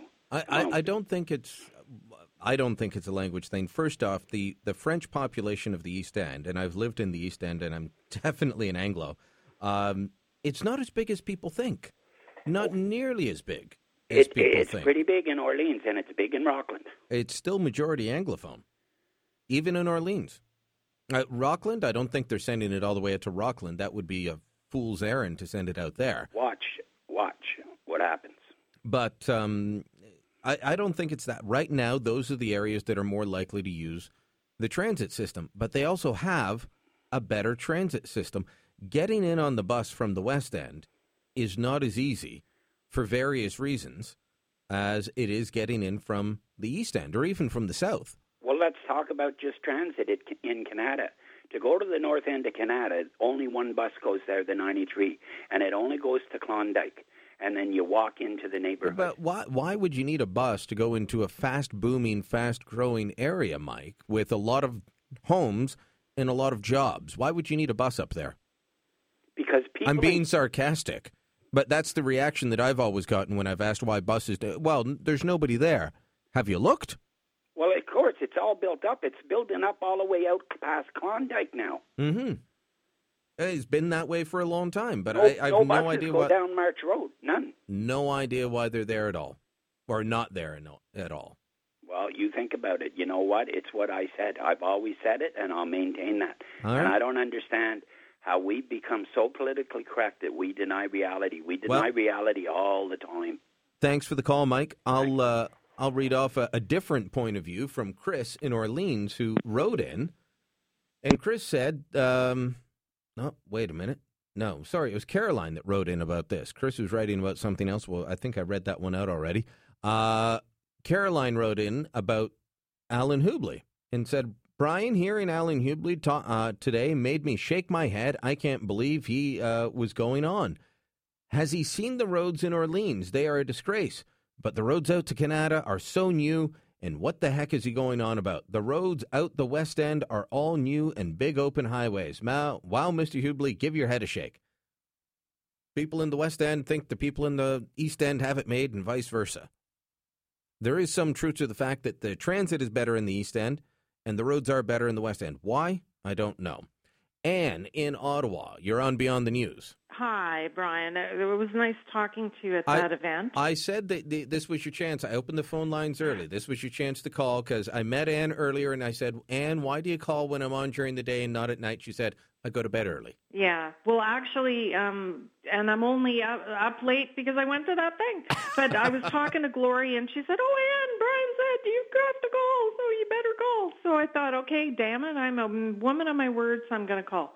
And I could talk about a bitchy subject, but I, I thought, you know, I'm in too good of a mood from that nice event and all the lovely food we got at, at it. I have to say those, uh, the beaver tails, the one with the maple, oh, to die for. Uh, at the beaver tails? I didn't even yes. know beaver tails were down there. Oh, I missed them completely. I think it, was it up? Downstairs? I, I can't. No, it was at the old Sammy's Grill. Oh, it was downstairs, yeah. But it was so good. Oh, the maple thing, and it had a bit of chocolate on it. Oh, that that's the, I thought I died and went to heaven. It was so good. And I don't even eat sweets. But, um, uh, no, the rest of the food was great as well. But um, as far as what that guy just said, um, I, you know, as soon as I heard that the L R T was going to go out to Orleans first, mm-hmm. I said, good. Those poor people. Like, can you imagine if you have to deal with the traffic coming in from there? I mean, this this split is awful. There there are problems in both the east and the west end. But Orleans is is a nightmare because there aren't that many ways of getting there, right? Like, there's you can go by the old uh, Montreal Road, and you can go by Ennis, and you can go by the Queensway. But I think that's it. Uh, yeah, no, it's uh, it, it's a mess, and trying to take transit in from the West End is a disaster. O C Transpo has a lot of things that could be improving. And... So I think what what that what that guy was proposing, I don't think it's a language issue. I think more it's just a couple of councillors are fighting for their turf, and, and I don't think that Orleans should be should be losing here. I, I agree with that. But um, on the restaurant thing, which is a happier topic, yeah. Um, okay, one of my favorite restaurants in the city, because I'm kind of in the southeast end, is Mister B's. Mister B's. Wonderful. I know the sign. Is that on? Is that on Bank? It's near Bank and Hunt Club. It's right near where the, you know, the Southway Inn okay, was, yeah. where it's, you know, it's changing. Um, that. Fantastic food at that place, and it's just a little place, but they give you lovely service. It's just wonderful. But there's another restaurant right near there too that's wonderful, the K and F, the new K and F. I was talking about it earlier. You must have missed it. The best pizza, I'll tell you, and such a nice variety, and you know, lovely atmosphere in there and everything. I, I just love that place, so I, I like both those places. Uh, okay, so uh, I, I, I've tried K S. I have not tried Mister B's. I'm I'm getting lots of advice on where to spend my money and uh, and and expand the belly. There Th- you go. Thanks for the call, Anne. Okay, bye, Brian. All right, uh, George writes in again to say that um, a couple of because I mentioned Nate's. I miss Nate's Deli. Uh, used to be on Rito near Steve's or near Steve's Music. Rito just the other side of Kenwood. Edward, famous place. Dave Smith, right? Uh, he's got a Nate's out on Merivale. I haven't been out to it yet, but um, and and they did open one on Sparks, but it's not the same. He he said he wanted me to know that um, a few of the cooks, waiters, and waitresses went and opened up a place called Bobby's Table. It's on uh, Montreal Road and uh, two fifty-five Montreal Road. People have told me about Bobby's Table before, just have not made it, but I'll have to give that a try. If you're on the line, we'll get to you soon. I'm Brian Lilly. This is Beyond the News, and uh, we're really going beyond the news tonight. Mostly people wanting to talk about restaurants, but some other topics on the agenda as well. Give us a call. five two one TALK, five two one, eight two five five, star five eighty. Beyond the News at C F R A dot com if you want to email me. And, of course, you can find me on social media.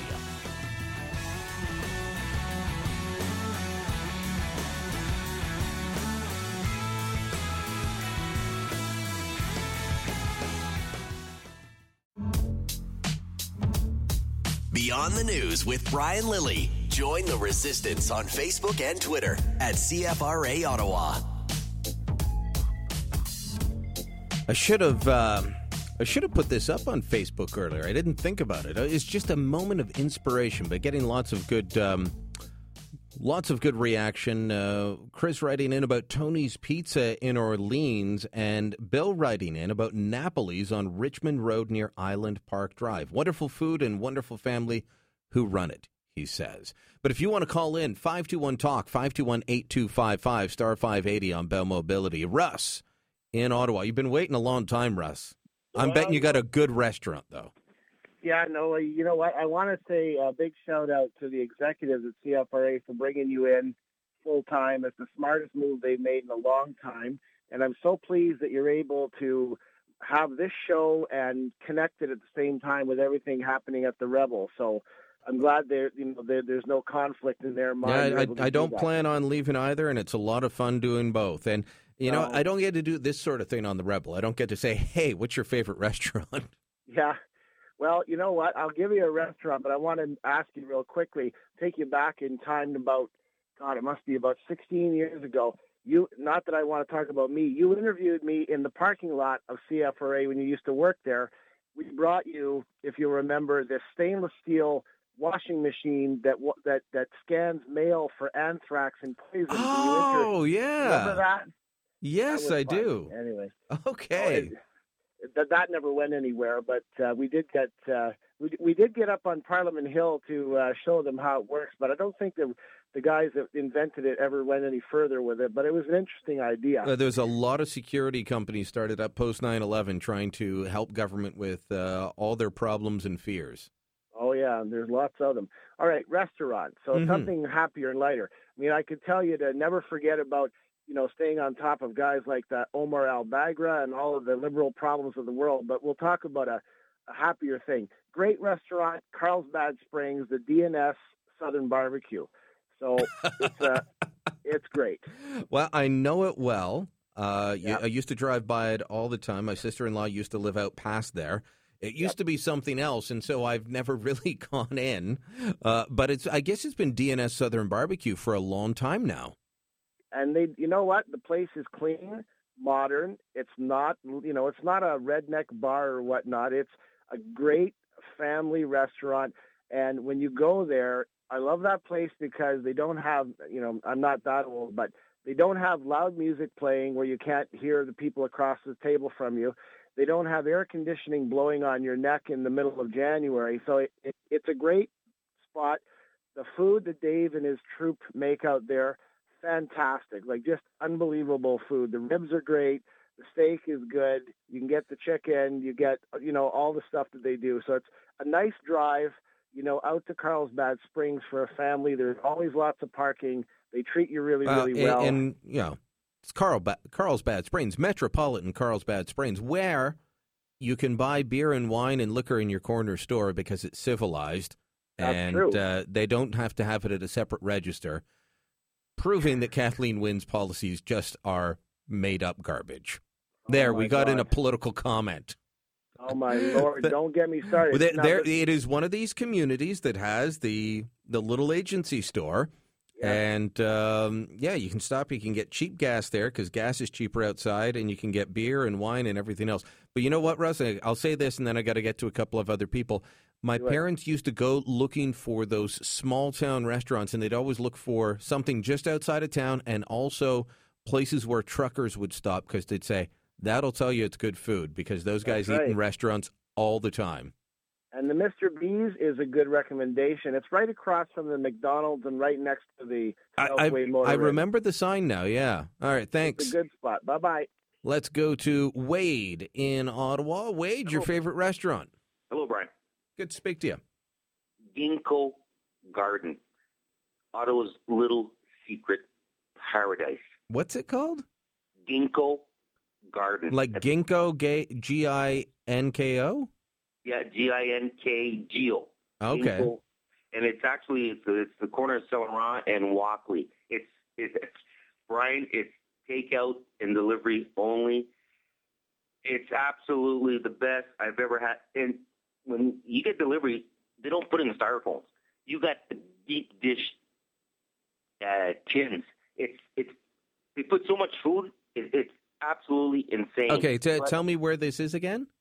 Uh, the corner of Celeron and Walkley. Okay. It, it, it used to be a Harvey's, but it's it's it's it's in that little strip there. But oh, Brian, okay. Yes, but Brian, yeah. House special spicy chicken.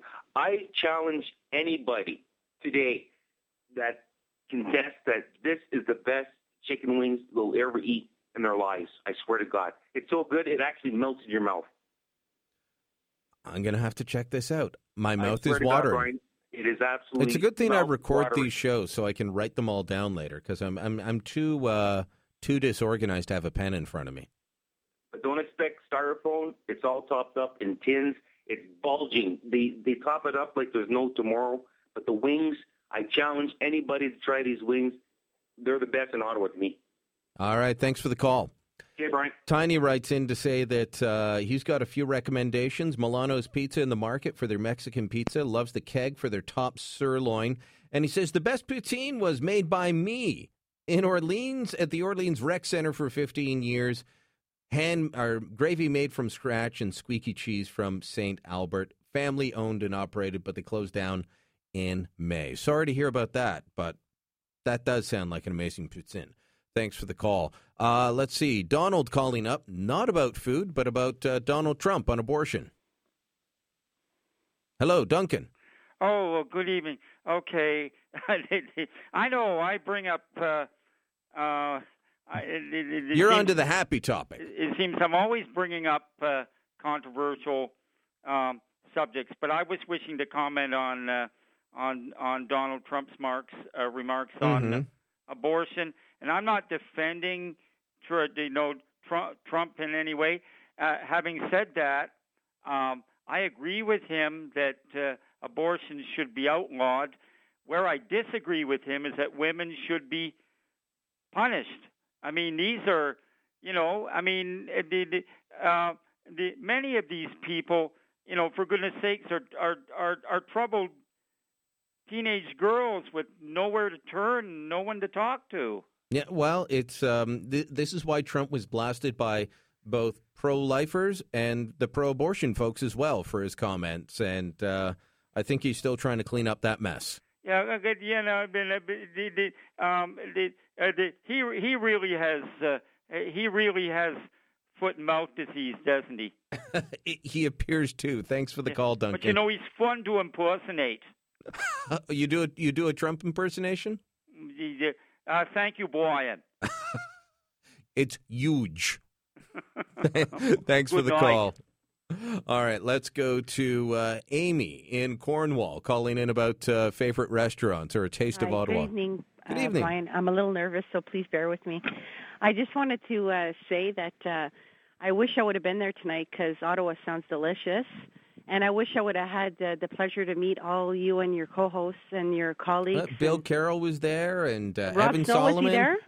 Snowman was wandering around. In fact, he's the first person I saw when I walked in the building with Snowman. Oh, really? Yep. I would have loved that. Yeah. Um, and he's, just... po- he's posing for pictures with people and being jovial on uh, oh, on I Twitter. I wish I would have been there. Yeah. I really wish I would have been there. Um, I, I, I love C F R A and I love all you guys. And um, I, I just wanted to say I'm not from Ottawa, but I have this little hole-in-the-wall restaurant here that I'd like to uh, plug into, if if you don't mind. Sure. Is it, is it in Cornwall? Yes. Okay. We all it's have to pass through Cornwall sometimes. I know you had mentioned it a while ago that you go on business, and it's this little hole-in-the-wall um, place on uh, Montreal Road, mm-hmm. and it's called J and T. It's it's actually owned by a Chinese uh, family. Yeah. And uh, the owner's name is, well, I just know his first name is Sam. And he has his wife working there, his mom, his dad, and the whole, uh, it's fantastic. And I, I just, I go there for the wakame salad and the California rolls. They're absolutely delicious. Uh, J and T on J and T. Montreal Road in, uh, in Cornwall. In Cornwall. Okay. I'll have to check that next time I'm down in Cornwall. It, Cornwall, it's normally I'm going for a story. The last time I remember going to Cornwall for a story was the city trying to force a family to take down their uh, yeah. their rink and their front lawn. Yeah. And the com- the complaint was laid by people that lived across the street and were snowbirds who were leaving the day after, the, or, or you know, within days of laying the complaint. I, I was told. Unbelievable. I know. We're hey, but it besides happens, that we're it's a great city. It and, happens everywhere, Amy. It I happens know. everywhere. I tried to tell you, Brian, before you let me go. Mm-hmm. Uh, I love your show. Thank you very and, much. And uh, anyway, I just I think you're refreshing, and I, I just I, I love you. Thanks for listening. Thank Have you, a nice Amy. Evening. Bye bye. All right. A few more callers on the line. We'll get to your calls shortly. You want to email? It's uh, beyondthenews at C F R A dot com. But if you're on the line, don't go away. Back to you in minutes.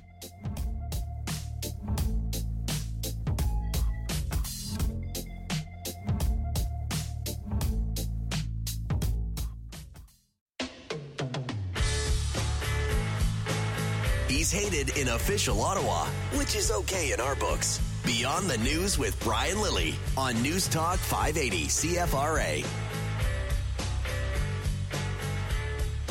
Sure, Scooby Snacks. Kitchissippi Beer Company sending out a tweet. Uh, thanks so much to C F R A Ottawa for inviting us to their Taste of Ottawa event with Fat Boys, uh, Golden Palace Egg Rolls, and Bottega Catering. Forgot to mention Kitchissippi Beer, local craft brewery, taking part in the event today, and uh, and Bottega, La Bottega Nicastro. Their sandwiches are fantastic, but you've got to line up for them. And if you can get a seat at the back, well, the food's good, but... Um, good luck getting a seat at the back. Very popular. So I'm sometimes reduced to just drinking coffee from there. Fantastic place, though, and a good deli counter. Asking you your favorite restaurants, five two one TALK, five two one, eight two five five, star five eighty on Bell Mobility. Keith is calling in from Chelsea. Uh, d- Keith? Yes. Does your favorite restaurant involve the word Chelsea in it? No, no. No? I was out, uh, past hours a day at, in Richmond. And my friend took me to the Royal Restaurant in Richmond. And apparently the father and mother had it for forty years. And now they, well, they're retired. And the son has it now, and at four or five years. And it's uh, we called in there today about uh, one o'clock. We had a beautiful lunch. It was um, beef and barley soup, and I think they call it lentils. And then there was um, a, a ham and lettuce sandwich on a croissant bun, and a Caesar salad, all for nine ninety-five. Well, that sounds good. Oh, it's just uh, So w- w- this is in Richmond? Richmond, Ontario, yeah. And what's it called? The Royal Restaurant. Royal Restaurant yeah. out in Richmond. Richmond. So you're calling in from Chelsea. I thought you were going to say the famous Chelsea pub. no, no. Well, it's good. I mean, it could I guess, good too, but I, I was out traveling there today, and I, my friend took me in, and I was really really taken aback by how good the food was. It was. We were both flabbergasted. Okay. Uh, for a beautiful you dinner, know, and we were full, and uh, for nine ninety-five. I um, there was something else on the menu, a kind of a hot pizza, but we didn't want that. This was this was a real nice, like a special of the day. And you had a good soup. Oh, beautiful, beautiful beef and barley, and I think that she said lentils, but anyways, like beef and barley soup, so it was good. There's two things that I don't um, I don't uh, give enough attention to on menus, George or Keith, and that is. Um, Uh, soup and fish. And then when I do, I'm like, why don't I order this more often? Yeah, well, this this all came in a package, like on a on a big, a big, huge, big plate. The soup was in the bowl, and then the the sandwich was there, and also the uh, a nice, big, uh, fresh Caesar salad, which the whole thing was just delicious. We like it as if you eat now the highest class restaurant you'd want. Sounds great. Yeah. Sounds grand. Thanks and for also, the call. Yep. I have one more. Okay. The goal, the um, not the, the Moon Palace on Richmond Road. Now, he was a partner with the Golden Palace that's up at Carlingwood mm-hmm. from fifty-eight to seventy-eight. Then they sep- they broke away and went on his own. And he went down to Carling Avenue across from the big theater, the Britannia Theater. Mm-hmm. There's a Tim Hortons there. He's across the road. And it's I think it's the Moon Palace now. I could be wrong. It's a, a, a Chinese place. They make egg rolls the same as the Golden Palace, only a size smaller. So instead of charging two dollars a piece, they're only one dollar fifty, but they're the very same good taste and the same dark ends and all that. And they had the, they had that extra good sauce, the plum sauce. Okay, I'm not sure if it's still there. I'll I'll try and oh, find there. it. I just, it's just there last week. Okay. But he, he broke away from the other one uh, in seventy-eight and made his own down there. They were brothers or partners or something, hmm. but it's still going. And when you go in, there's a, a maitre d' takes you to your table, and he's got a white tail over his arm. And then they give you the, the meal. There's six choices of a meal at noon, would say, for about eleven or twelve dollars. But it's um, chow mein, all them different ones. I, I hardly know the names of the Chinese. Six different choices of Chinese food, but it comes with two of the smaller egg rolls, but the same as the other palace. I think it's Moon Palace. And then they have uh, rice in a, like a bowl, but upside down, so it looks like a little like an igloo shape. And then there's the main dish, and there's But it's, it's really, really good. Okay. Uh, we'll have to too. check that out as well. Thanks for the call, Keith. Okay. All right. Going to uh, probably the last word, to Gloria in Ottawa. Gloria, you're calling in about jail. Yes. We've got yes. We've got to keep it a little light, so I need to ask you about a restaurant first. Okay, absolutely. or, or we can do, or we can end happy and go with the restaurant after. Okay. Whatever. You, no, I just, I'll tell you what, I just hope this poor man who who uh, who was uh, in the Ottawa jail um, and, and in the health unit for, for receiving um, care, health care, and instead he was put on the floor in an overcrowded shower room where he died. You know, I, I just feel that, that he, I hope that he doesn't become a statistic.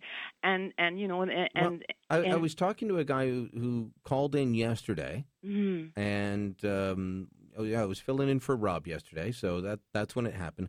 Right. It, guy called in, said he spent four months at that detention center several years ago. Uh-huh. And he, he, we think of it as a medical center. He, yeah. he said it's it's just a place for you to go. Oh, my God. You, you're not getting medical treatment there. Oh, see, yes. This is what I was wondering. What kind of medical care did he receive before he so, died? I, I, that, that I don't know. He said, yeah. This guy said when he was in, it was not, um, nothing. It, it, it was not, not a place where you would go and get care.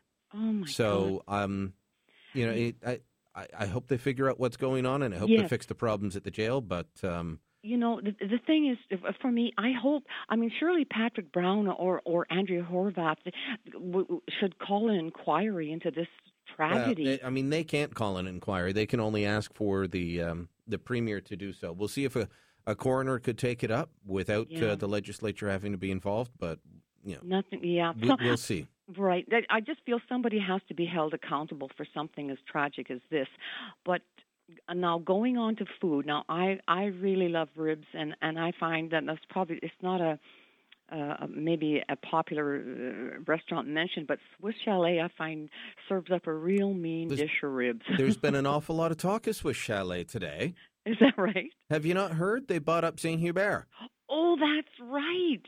Oh, well, at least it won't affect the ribs. They're worried that it's going to affect the the, the, the uh, chicken of uh, Saint Hubert. I don't think it will. It, I uh, don't if they're know. smart, they leave it as it is. Yes. You know, they, they can find deficiencies elsewhere, but people that love Saint Hubert, they love it. And, you know, in Montreal, they still have the little delivery cars with the chicken on the roof driving around. uh, I've never tried that, that chicken. I don't. Have you? It was a long time ago.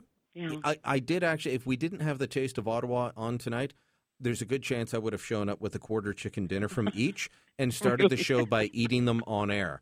Because as long as you don't smack your lips, you know, you and know make us all hungry. If, if I can eat while working yeah. and call it a job, I'll do that. That's ideal, isn't yeah, it? Yeah, I'm not against that.